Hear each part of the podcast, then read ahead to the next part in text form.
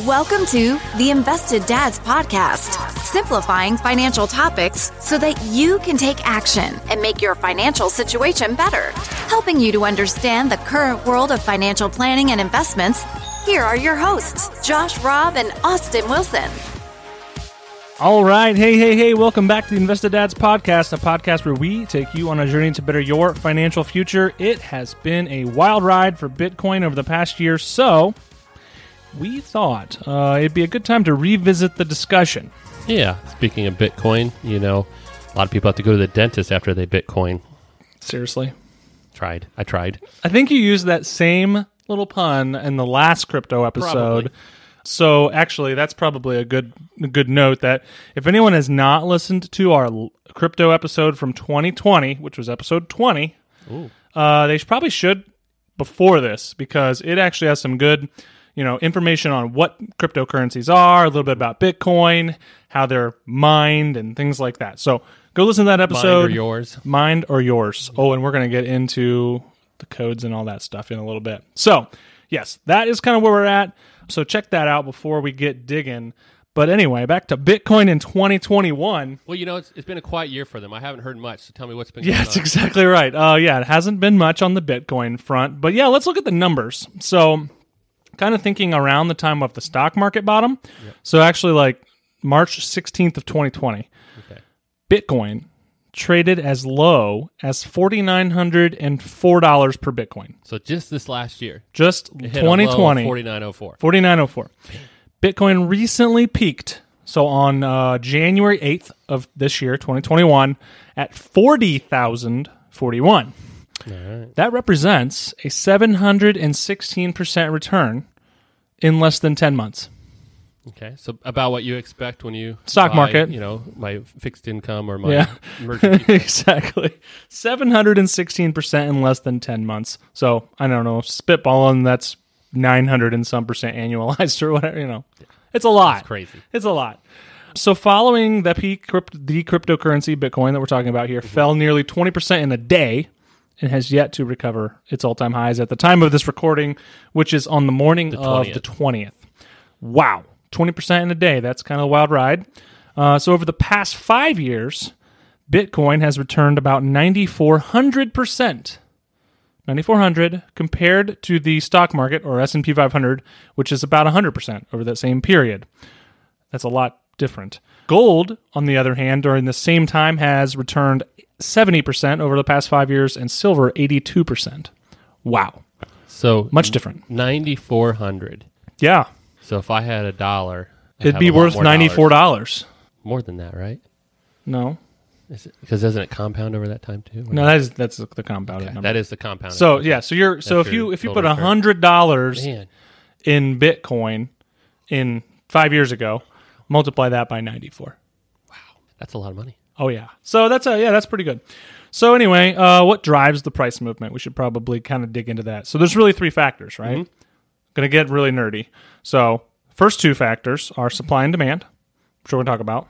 Then the third one is euphoria. So supply and demand, things you probably learned in Econ 101 class. So thanks, Professor Gamba from UF, if you're listening. So supply, think how many of something is out there. So traditionally, this is an upward sloping curve. And if Josh, you look at my board over here, I actually have supply and demand curves drawn on the board Wow, right now. You do. You do I right know. now. So this is traditionally an upward sloping curve that increases as there's more of something avail- available, mm-hmm. right? Supply. Yep. Simple enough. Demand, how badly something is wanted, is traditionally a downward sloping curve. And they intersect. So the higher the supply is, then the lower the demand is, and therefore a lower price. The lower the supply is, think scarcity, the higher the demand is, and the higher the price will be, all other things equal. So that's kind of supply and demand. Those those factors are pretty straightforward. But something that is pretty difficult to put a value on, especially when it relates to things like Bitcoin, is the factor of euphoria. So, supply and demand can explain a good bit of Bitcoin's move, but it's no secret that overnight price movements, particularly to the upside, that has made people millionaires, has brought people to the point where they'll just buy it because it's going higher and keep doing so because the higher it goes, the more good they feel, regardless of the underlying economic value. So, this is really what separates Bitcoin from other assets. So, back to supply. There are about 18 and a half million bitcoins in, I'm using air quotes on a podcast, They can quote unquote, circulation. They're not really in circulation because there's there's no physical Yeah, they coins. don't actually circulate. Um, and only about 20 million that will ever be mined total. That's only about a million and a half left. So yeah, like I said, if you want to learn about mining, that's we talk about that in the other That- episode. When you talk about that, it's not like every day it's mined. There's there's a process, and it gets longer and longer as it goes out. The Yes. this next Bitcoin is going to be harder to mine or take longer to mine than the last one, and that's kind of this exponential. Or at least take more computing power. More power, more processing Exactly. power, yes. Be- to solve those complex problems on the blockchain that we talk about. So yeah, so that's supply. So supply is very slightly sloping upward, but it's nearly a flat curve because there's not a ton of Bitcoin left. You kind of know how many there are and how many there will be. Demand has remained elevated for years among retail investors, but overall demand increased substantially in 2020 and even to today in 2021 because large institutional investors have really picked up their interest in Bitcoin, um, as well as actually many companies, even publicly traded companies, are wanting to store like portions of their cash reserves in in Bitcoin. So that's pretty crazy. So storing your cash reserve in a asset class that, That can twenty percent in one day Yeah. does not make sense to me. It's like that emergency fund that episode that we talked about. We said, yeah, you shouldn't put it where somewhere where it's still there. Yeah, exactly. look for it. So- And chances are now they're not 100 percent correlated, but Bitcoin and stocks can follow a trend where when you see the stock market go down, Yeah. like when we talked about the low of Bitcoin there around March, that's when you might need your emergency money. Yeah. And so the, I, I just, oh man, it seems crazy to me. It, it doesn't, and we're going to get into some of the reasons why people buy Bitcoin, but it, it some of it doesn't make sense in the fact that people think of Bitcoin as like a hedge against equities. yep. It's not. Yeah, it's yeah. actually worse. Yep. So, and we'll talk about that in a little bit. Yep. Before you get out of the supply and demand, you did a shout out to your econ professor. Oh, yeah. and uh, I loved my econ professor. So, Mr. McFerrin, Professor McFerrin, you know, thanks for all those classes. Enjoyed them, and uh, you know, supply and demand. I knew what Austin was talking about. See, he knew. That's exactly it. So back to those three factors. So the third one, like I talked about, euphoria, in my opinion, has actually been lower in this latest rally than it was at the end of 2017, which it seemingly like Bitcoin shot up overnight Mm-hmm. back in 2017. And the one way that you can kind of gauge this is from Google searches. and You can you can like look up the Oh, you frequency. Google search? You Is can Google Google now search. than it was? exactly. Someone told me it's on the internet, right? It's true. Wikipedia. It's. Wikipedia. So overall, Google searches related to buying, owning, and trading Bitcoin are far below levels back in 2017, even though the price is much higher. So someone saying, "What is Bitcoin?" or "How do I Exactly. buy Bitcoin?" "How do I own Bitcoin?" Those type of Exactly. Gotcha. but this does not mean that there is not euphoric action going on. There certainly is. when when you based on talking about banks and larger institutions getting involved the demand may have switched i mean i'm i'm guessing a banker's not googling bitcoin as they're getting ready to invest part of their cash reserves into it Yeah, they probably already took care of the research. so the demand is probably or maybe euphoria however you want to look at it um, from an institutional standpoint is pushing pressure because they're not buying one bitcoin right. they're buying Many. a handful of Yeah. bitcoins even when they're trading at forty thousand dollars. And Yeah. so, yeah, you're right. I think that's the euphoria is that it's blending or moving into other institutions that hadn't touched it in the past. And so this euphoria is expanding beyond just in, institution or individuals into institutions. And it's just, I don't know. Oh. Some of these things, remember our Tulip episode, Yeah. Bubbles, Asset Bubbles? Yep. There, there really was no rhyme or reason behind it. Was it was Why are you supply owning and a tulip? It was supply and demand back then too. They were super rare, super hard to get a hold of, so they were very expensive. All these things, so tulips became super expensive. Well, this is some of the. It's not the same, but some of the vibes of an asset bubble certainly Yeah. you know can be It's correlated with Bitcoin. FOMO, the fear of missing out, has a piece of this, right? You see Bitcoin move from four thousand to forty thousand, and And then oh, you want to what did I buy it because it's on? going up. And then you see a news article that says it's going to one hundred and ninety thousand, and you're like, man, I can get in now. True. So let's kind of dig into some reasons of why people would buy Bitcoin. So, number one reason is people believe it will go higher. This is probably the biggest reason people mm-hmm. buy it. There is substantial market exuberance specifically around Bitcoin. Yes. number two, the chart doesn't lie. Bitcoin has serious upside momentum. And when it, whether it's stocks, bonds, commodities, or even cryptocurrencies, the path of least resistance is for peop- is for things to keep trading the same direction they have been. So in this case, up. So in our our terms, that's momentum. That's Right. what- when we Yes. talk about in our industry, Yep. momentum. If something's heading in one direction, it'll continue that way until something. Right. It's almost like Isaac Newton's philosophy, right? Yeah. An object in motion will remain in motion unless uh, force opposite reacts on it. You know, as they say, the trend is your friend, and if the trend's going up, people believe it will continue to go up. Yep. Uh, number three, people are infra- are afraid of inflation, and they believe Bitcoin will shield them from it and return more than inflation. Which it has, Which in the last substantially one year has. five year. Even forever, you know, Yes, since it since started at zero. inception. Yeah. But the truth is that at least since Bitcoin was created, we've had such little inflation, and the track record is so short that we really don't understand how the relationship really works. We would have to have all of the Bitcoin in circulation, and you know, and no new cryptocurrencies Right. coming out because I think that has an impact. 'Cause True. We're talking Bitcoin, but they're one of the cryptocurrencies. oh yeah, and there's 100s if not more. This is just the biggest. yes, So yeah, people are afraid of inflation, and you know what? It has. Okay, Les, we talked about it earlier. It has outpaced inflation. It's outpaced gold. It's outpaced it silver. barely squeaked by. Ninety four hundred percent. Uh, what was CPI up over the last Like five years? Ten. Per, I think ten percent Did it hit total 10? cumulative, Oh, cumulative, over ten yeah. years. So yes, it's done that, but we the such a short track record and volatility is something crazy. Another reason, number four, that people buy Bitcoin is just as a hedge against uncertainty. So, like we had kind of alluded to, many people think that owning some Bitcoin can provide a hedge against equity market uncertainty. They must be believing that they're negatively correlated. But in reality, they're positively correlated. Positive. They both have Pos- gone up positive, over positive. over the same time. Yeah. Okay, negatively correlated, True. positively correlated. Explain that real quick. Okay. So a negative correlation is when one thing goes up, the other thing goes down. So Okay. They go stocks and opposite bonds. directions. Stocks and bonds. Generally speaking, equity market goes up, bond prices go down because yield goes up. Mm-hmm. Another inverse relationship there. So negative correlation is opposite. Okay. Positive correlation is one goes up, the other one goes up. Okay, they follow. So yeah, equity market and yields is one example of that. So those kind of things. Okay. Or like when Ohio State does well, my attitude goes up. Those are positively correlated. Something like that. Gotcha. Or like yeah, donuts. donuts. The more donuts, in you the eat, room and my my attitude in life, Exactly. they follow the same trend. Exactly. So the more yes. donuts there in the room, the happier I get. So that is correlation. So yes, equities and Bitcoin are actually positively correlated. Both have mm-hmm. gone up over the same period of time, at least over the last while, and actually went down around the same time too. So positive correlation there.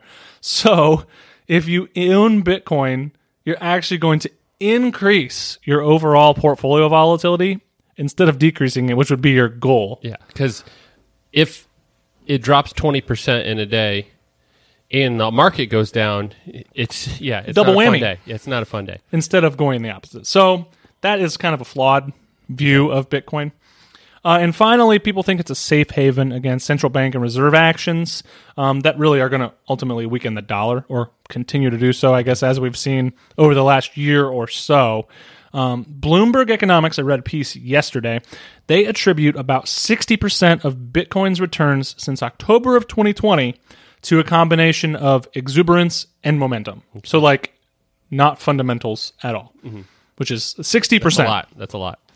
A further 35% of the returns can be attributed to hedging against inflation, which not inflation we're seeing now. Yes. This is Future inflation. anticipated inflation, which, you know, for all intents and purposes, it seems likely we're going to have some sort of inflation over time. Well, the Fed themselves are trying to push. they, they want up. inflation, Yeah. but with all the printing of money and the dollars out there right now, we're going to have inflation at some point. But that's kind of what what the most of the movement has been. So that's 60 plus 35. So if my math is right, that leaves 5%, which is probably explained by our podcast on Bitcoin, getting people excited about it. I it. think so. Last year's and this one coming up Yeah. is going to explain the other five percent. Makes sense. So how people buy Bitcoin that's also changed Yes. over the last couple years anyway. So the the original place where you could buy Bitcoin was cryptocurrency exchanges, and these are literally the website you know is made for trading and mm-hmm. buying and selling cryptocurrencies, not just Bitcoin but other ones. An example of this is like there's a there's a big one out there called Coinbase, mm-hmm. and that's kind of That was the m- main way that cryptocurrencies were were traded. Nowadays, you in apps you already use, you can buy Bitcoin. You can oh, buy even like other ones like Ethereum or mm-hmm. Litecoin or whatever. Square and PayPal have gotten into the Bitcoin game, and I actually have a PayPal account, and I actually was able to trade some Bitcoin. Now I not hold Bitcoins. I don't didn't put forty thousand dollars into a Bitcoin, but yeah, you can buy and share partial pieces. Well, see, that's All from your phone. And that's the key too. When you talk about kind of the exuberance, is you know when it comes to stocks, if I want to own one share of Amazon, for instance, it's a couple thousand dollars. Right. It's like three thousand dollars or Yep. something. But if I want to buy just a little bit of Bitcoin, I could put twenty dollars in it. True. And so that's the other thing is it's easily accessible. I don't have to have a whole Bitcoin. I could buy a portion of it. Right. And that so that's that's something that's changed really in the last I think in last year was when Square and PayPal kind of got on board and it's super easy and user friendly and that's why the people on the street can just buy and sell Bitcoin or whatever they want whenever they want really for very affordable fees now too. They actually had no fees on PayPal their ability to on their crypto trading platform at all until the end of 2020. Okay. So they like got you hooked. Oh yeah, you get And in then- early like, hey, And they're like, and then they're like, oh, First- oh yeah, I like this. And then in 2021, they put, I haven't, I don't know what the fee is. It probably isn't too much, but interesting. now, now a third way go. Is they now have things that track Bitcoin True. that if you say, you know what, I'm horrible with passcodes, you know, I keep losing my password to my Oh, we're getting to computer and all that. Uh, yeah, because there's some crazy stories to that. But they, that you can now buy exchanges where they hold it, they actually own physical Bitcoin. Right. But you're buying in kind of like a mutual fund or ETF, that same structure, and then I could trade that. Yeah. So what the it's available. grayscale, Grace- tru- yeah. grayscale Bitcoin Trust. trust. Yep. That one is one. And so then that's similar to buying a investment in equity Yeah. because it's traded on an exchange, and so it's a it's not as secure because with Bitcoin, like each one is independent. That's what the blockchain is. It verifies those transactions. Yep. This is done similar to what you'd buy an ETF. So, but you don't have to worry about losing your password. Yeah. So let's talk about that. So first of all, if you buy a cryptocurrency, not just Bitcoin, but specifically let's talk about Bitcoin on like a crypto exchange or whatever, you are given a passcode, like an access code for that particular coin or your portion of that coin or whatever from the blockchain. That is unique to you and the portion that you hold. And if you lose that access code, you lose access to your cryptocurrency forever. And there's no way to retrieve it. No one stores it for you Yeah, it's gone. and all those things. Now, this is where it's kind of nice to use something like a maybe a fund, but specifically I was thinking something like the like PayPal. You do not have access. You own the crypto. You do not have access to your code. PayPal securely keeps track of all that for you, and you can't lose it. And you can buy and sell it without worrying about it. So it's a little bit lower risk because there are literally thousands, if not more, of bitcoins out there that people have lost their access code to. I just saw an article Millions of dollars. millions. It was over, I think, in London or somewhere in Europe area. But he threw away a hard drive that had his key on it or whatever, and he's pretty sure he knows the landfill it's in. Oh man. And in this article I was reading, Might be worth buying been- the landfill. He's been petitioning or requesting the government, the local government, because they have this law there that you can't go in there because it's a contamination risk, blah blah blah. So he's been petitioning. It's like a hundred million dollars. It's like it's a lot of money on this Bitcoin thing that he lost his code to. So he's even offered to donate like fifty percent to local charities or to help with COVID or something like that. And they, they've de- denied him this ability to go in there. And he like I'm like you know for a hundred million dollars, it may be worth the fine or whatever they're going to find you to get Right, in there and get it if you could find it. But uh, could hire a- you could, like, hire a threw away hard criminal. drive and had it all on. you could hire a criminal to go in and get it for you and But still he come out probably won't give it back though. No. But he Oh, thinks it's still salvageable. But it's been a couple years, but he thinks it's there and he thinks he can still get it. Can you imagine like Uh-huh. just going in and digging around? But can you imagine knowing that you threw away Millions. millions of dollars? Many millions of Oh dollars. man. Okay, let's take a break. I like breaks. Dad joke of the week. I got a good one. I saw this one online. It wasn't about you Bitcoin and broke your tooth. No, no. This is this is it. So, of the 100 greatest inventions over the last century, the whiteboard. It's very remarkable. remarkable. That's pretty funny. I, I mean, whiteboards were a game changer. It- but it's remarkable. You know, it is such. It's remarkable. You can remark I, it. I like that. You one. know, that one, that one really. something that whiteboards don't allow you to, to do. Scrape your nails. that's true. them. You can't do that. that Oh, that sound and that feeling. Oh, I get man. the heebie-jeebies just thinking about it. So yes, whiteboards are remarkable, Josh. So let's kind of take a step Yeah. back. All right. So we talked about what it is. We said what it's done. It's up 9,400% Over the last five years. Five years. Is should you invest in it? Ha! So I'm going to quote my esteemed colleague Jess, also known as the Everyday Advisor, and say, and I quote, invest? Absolutely not. Should you speculate? Well, maybe. And that's because What's the difference? Yeah, I view Bitcoin not as an investment because you can buy Bitcoin with anticipation that it'll go higher, but that anticipation, that's just speculation. You're just anticipating that it'll go mm-hmm. higher. There is a difference. So if you have a small sleeve of your net worth that you could stand going to zero, or you could stand doubling, hey, that could do either one. 9,400% growth. You could allocate a small amount to something like a Bitcoin. Don't bet the house on it, is what I'm When we- saying. so really, when we talk about it in a diversified portfolio for long-term investing, this really doesn't fit in that category. True.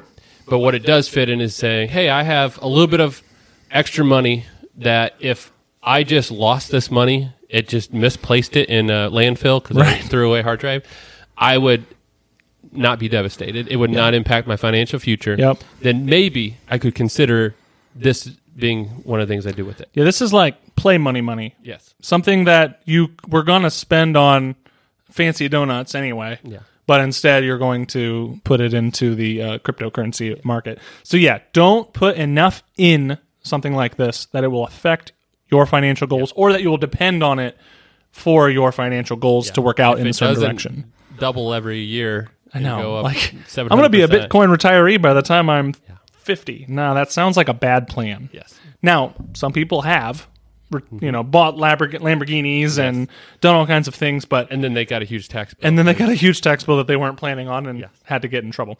So anyway, yes, that that is kind of the overall thought, and we'll link. There's actually a, Jess had a really good uh, blog about this exact topic, which kind of prompted this episode. So we'll uh, link that blog in the show notes. But yes, Bitcoin, we're not going to call it an investment. We're going to call it speculation. That does not mean don't ever, you know, no one can ever hold it or should hold it. If you want to do that, that's fine. We're not advising that you do or that you don't. But it's it's more of a speculation. Yeah, I think, like you said, very interesting. But I feel like this is one asset class where people invest in it when they don't completely understand it, and that can sometimes be dangerous. They could get burnt. Yeah. So, you know, hopefully this helped you a little bit, kind of catch back up to what's happened in the last year or so with Bitcoin. We enjoy watching it. Now you can see it. Like we have our TVs tuned to, um, what is that channel? CNBC. Yep. and they now when it shows the Dow and the S and P shows Bitcoin. as I well, know. and so you know it's it's becoming more mainstream. It's becoming Right. more more visible in the investing world, which also means more people are kind of trying it out, Right. which is not again not a bad thing, but you just got to understand the risks to it. Can you afford a twenty percent drop in one day? Yeah. Because that's happened, It- and it, it- will probably even happen this again. year. Yeah, Austin's predictions for um, this year that was one yeah, of his I, thoughts. I no, I think I predicted that at would some go down point this year it will hit twenty thousand which again. fifty percent drop from that high. Which yeah, exactly. And we're still not back up to where it was, and it's down five more percent today or whatever. So we'll see if I uh, we'll see if I nailed that one. We'll have to see. So anyway, as always, check out our free gift to use a brief list of eight principles of timeless investing. These are overarching investment themes meant to keep you on track to meet your long term goals. No, we don't mention Bitcoin at all because that should not impact your long term goals. Um, but check it out; it's free on our website. Josh, how can people help us grow this podcast? Yep, like we say always, subscribe. Uh, that way you get our most recent updates uh, when we drop a new episode every Thursday. Leave us a review on Apple Podcasts if that's where you listen. Email us with any ideas or questions. Hello at theinvesteddads.com. We love hearing from you. And then also, if you know somebody who's talking about Bitcoin or cryptocurrency, share this episode with them. All right. Well, until next Thursday, have a good week. Yep, talk to you later. Bye. Thank you for listening to the Invested Dads podcast. This episode has ended, but your journey towards a better financial future doesn't have to. Head over to theinvesteddads.com to access all the links and resources mentioned in today's show. If you enjoyed this episode and we had a positive impact on your life, leave us a review, click subscribe, and don't miss the next episode. Josh Robb and Austin Wilson work for Hixon Zuercher Capital Management. All opinions expressed by Josh, Austin, or any podcast guests are solely their own opinions and do not reflect the opinions of Hixon Zuercher Capital Management. This podcast is for informational purposes only and should not be relied upon for investment decisions. Clients of Hixon Zuercher Capital Management may maintain positions in the securities discussed in this podcast. There is no guarantee that the statements, opinions, or forecasts provided herein will prove to be correct. Past performance may not be indicative of future results. Indices are not available for direct investment. Any investor who attempts to mimic the performance of an index would incur fees and expenses which would reduce returns. Securities investing involves risk, including the potential for loss of principal. There is no assurance that any investment plan or strategy will be successful.